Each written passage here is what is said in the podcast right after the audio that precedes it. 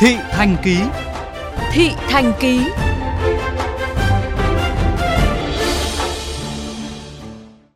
Thưa quý vị, như VOV Giao thông đã cập nhật, trong ngày hôm qua, ngành y tế Hà Nội đã tiêm 573.000 liều vaccine COVID-19, mức cao nhất từ trước tới nay, nâng tổng số vaccine đã được tiêm ở thủ đô lên hơn 4,48 triệu liều.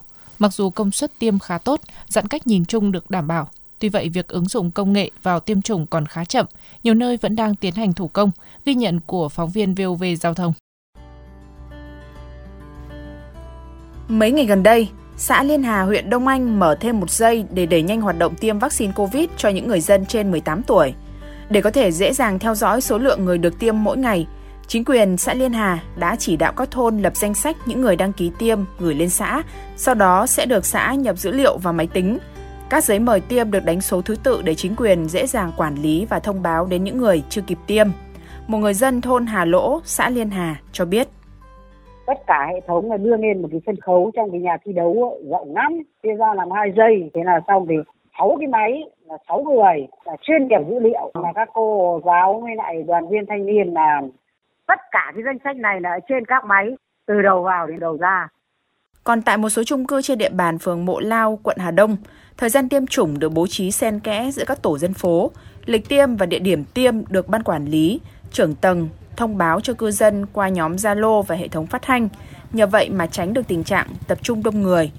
Tuy nhiên, đối với những người thuê nhà hiện đang tạm trú trên địa bàn phường này, chủ yếu nhận được thông báo lịch tiêm qua các chủ nhà trọ. Dù họ đã cài đặt ứng dụng sổ sức khỏe điện tử nên tình trạng chờ đợi vẫn diễn ra. Một số người dân phản ánh. Lúc đầu chị bảo ở bên Ao Sen nên bọn em cứ sang hết đấy. Xong mãi về sau thấy đông thì mới đẩy sang đây. Nhưng mà bọn em là xếp từ một rưỡi đợi 3 tiếng đồng hồ mà vẫn không được. Trả phiếu ở sang đây thì lại hết vaccine đó là mọi người phải bố trí theo tổ ấy ạ nhưng đây mọi người gọi hết xong rồi lại lọc ra gọi những cái người đến sau nhưng mà ở tổ 1, 2, 3 thì lại vẫn được gọi. Còn như bọn em ở tổ 6 thì lại không được gọi. Trước đó, khi chuẩn bị chiến lược tiêm chủng lớn nhất toàn quốc, trả lời VOV Giao thông, đại diện của Tổng công ty Giải pháp Doanh nghiệp Viettel, Tập đoàn Viễn thông Quân đội Viettel cho biết, Ứng dụng sổ sức khỏe điện tử có thể hỗ trợ tích cực cho công tác quản lý, điều hành hoạt động tiêm chủng. Căn cứ trên số lượng đăng ký và năng lực tiêm của các điểm, trung tâm điều phối sẽ hẹn người dân sao cho đảm bảo giãn cách và không phải chờ lâu. Tuy nhiên theo ghi nhận, tại khá nhiều địa bàn dân cư Hà Nội lần này, người dân vẫn xuống tiêm theo thông báo của xã, phường, tổ dân phố chứ không phải theo lịch hẹn gửi đến tin nhắn điện thoại. Chị My Hà, một người dân được tiêm tại điểm trường trung học cơ sở Hoàng Mai, quận Hoàng Mai phản ánh. Thực sự thì nó cũng không giống những cái mình tưởng tượng như là ở trên báo chí viết. Hôm nay mình đến thì mọi cái là thủ công, không thấy có những cái app gì để có thể quét. À, mọi cái vẫn còn hơi sơ sài một tí. Mọi uh, thao tác đều được là viết tay theo những cái bản mẫu đã in sẵn. Ngay cả việc khai báo thông tin y tế về bệnh nền trên ứng dụng cũng chưa phát huy tác dụng. Đa phần những người cao tuổi vẫn khai thông tin về bệnh lý nền vào các bản giấy.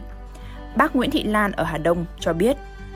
Ở nhà là chỗ nào người ta chơi thì người ta sẽ phát cho mình cái tờ giấy đấy thì mình kê khai tên họ rồi là số điện thoại được tất cả các bệnh nhất ra đấy họ hỏi thêm. Một số người có bệnh nền huyết áp tim mạch cho hay việc hướng dẫn sàng lọc cũng chưa được thực hiện sớm và có hướng dẫn từ ban đầu mà phải trực tiếp tại điểm tiêm. Có người đã khai báo sàng lọc trên điện tử khi nhận được thông báo ra tiêm, đến khi khám sàng lọc thì lại phải quay về và hướng dẫn đến khám tiêm tại bệnh viện, khiến người dân lãng phí hàng tiếng đồng hồ chờ đợi.